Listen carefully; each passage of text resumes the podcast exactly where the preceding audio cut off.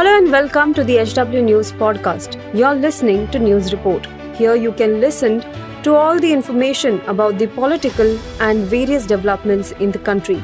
Follow this podcast now to stay updated. At HW News, we have been delivering news that matters to you.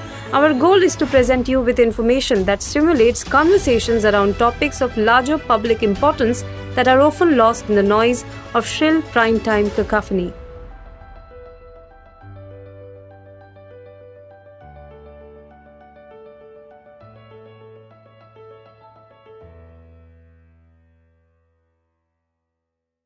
आने वाले दिनों में news content creator के लिए अच्छे दिन होने वाले हैं, क्योंकि सरकार वेबसाइट कंटेंट क्रिएटर्स के लिए एक बड़ा कदम उठाने का विचार कर रही है, यानी प्रिंट मीडिया के लिए। आपको बता दें कि सूचना और प्रसारण मंत्रालय के सचिव अपूर्व चंद्रा ने पत्रकारों के लिए एक नई शुरुआत के लिए आवाज़ उठाई है। उन्होंने बड़ी टेक कंपनियों को अपने राजस्व का उचित हिस्सा प्रिंट न्यूज़ पब्लिशर्स के डिजिटल प्लेटफॉर्म को देने को कहा है।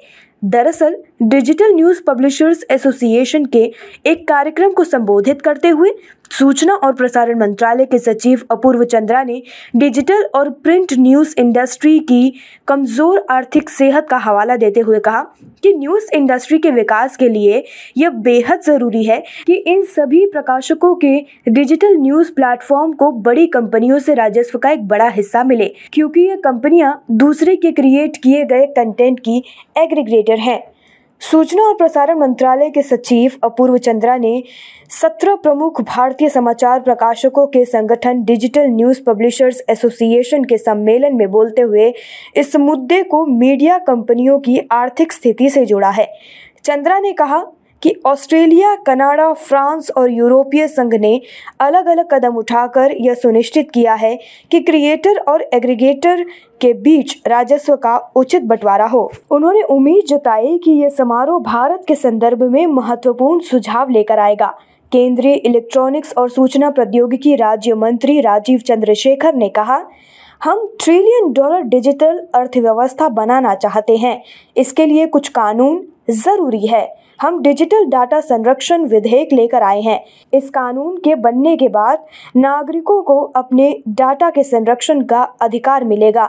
दूसरा महत्वपूर्ण प्रयास यह है कि मौजूदा सूचना प्रौद्योगिकी कानून आने वाले महीनों में नए और प्रासंगिक डिजिटल इंडिया कानून में तब्दील होगा। इन्हीं दो प्रयासों के आधार पर डिजिटल अर्थव्यवस्था और डिजिटल के पारिस्थितिक तंत्र को दिशा मिलेगी। चंद्रा की बातों पर सहमति जताते हुए चंद्रशेखर ने कहा, हम कंटेंट क्रिएशन और इसके पब्लिकेशन एड टेक कंपनियों के बीच असंगत नियंत्रण और असंतुलन के इस मुद्दे को खत्म करने की उम्मीद करते हैं। इस समारोह में ऑस्ट्रेलियाई सांसद पॉल फ्लिचर भी शामिल हुए थे। वो उस समय ऑस्ट्रेलिया के संचार मंत्री थे, जब वहाँ ऐतिहासिक न्यूज़ मीडिया बोर्गेनिंग कोड नाम से कानून लाया गया था। उन्होंने कहा कि जब सबसे पहले इस कानून को फेसबुक और गूगल के साथ साझा किया गया तो उन्हें काफ़ी विरोध का सामना करना पड़ा था। गूगल ने ऑस्ट्रेलिया में सर्च सर्विस बंद करने की चेतावनी दी थी। वहीं फेसबुक ने कई महत्वपूर्ण पेज बंद भी कर दिए थे। उन्होंने कहा कि यह कानून पास होने के बाद से गूगल और फेसबुक दोनों ने न्यूज़ मीडिया के साथ कमर्शियल समझौते किए हैं, यानी कंटेंट के बदले पैसे दिए जा रहे हैं। अब खबरें पाइए सबसे पहले हमारे मोबाइल न्यूज़ एप्लीकेशन पर। एंड्रॉइड या आईओएस प्लेटफॉर्म पर जाइए एच डब्ल्यू न्यूज़ नेटवर्क को सर्च कीजिए डाउनलोड कीजिए और अपनी सुविधानुसार भाषा का चयन कीजिए। खबरों की भीड़ में अपने काम की खबर पाते रहिए।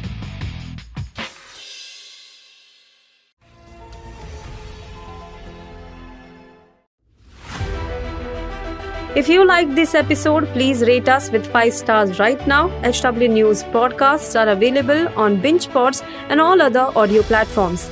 Also, don't miss to check out editorial with Sujit Nair from the House of HW News podcast and we are sure you will love it too.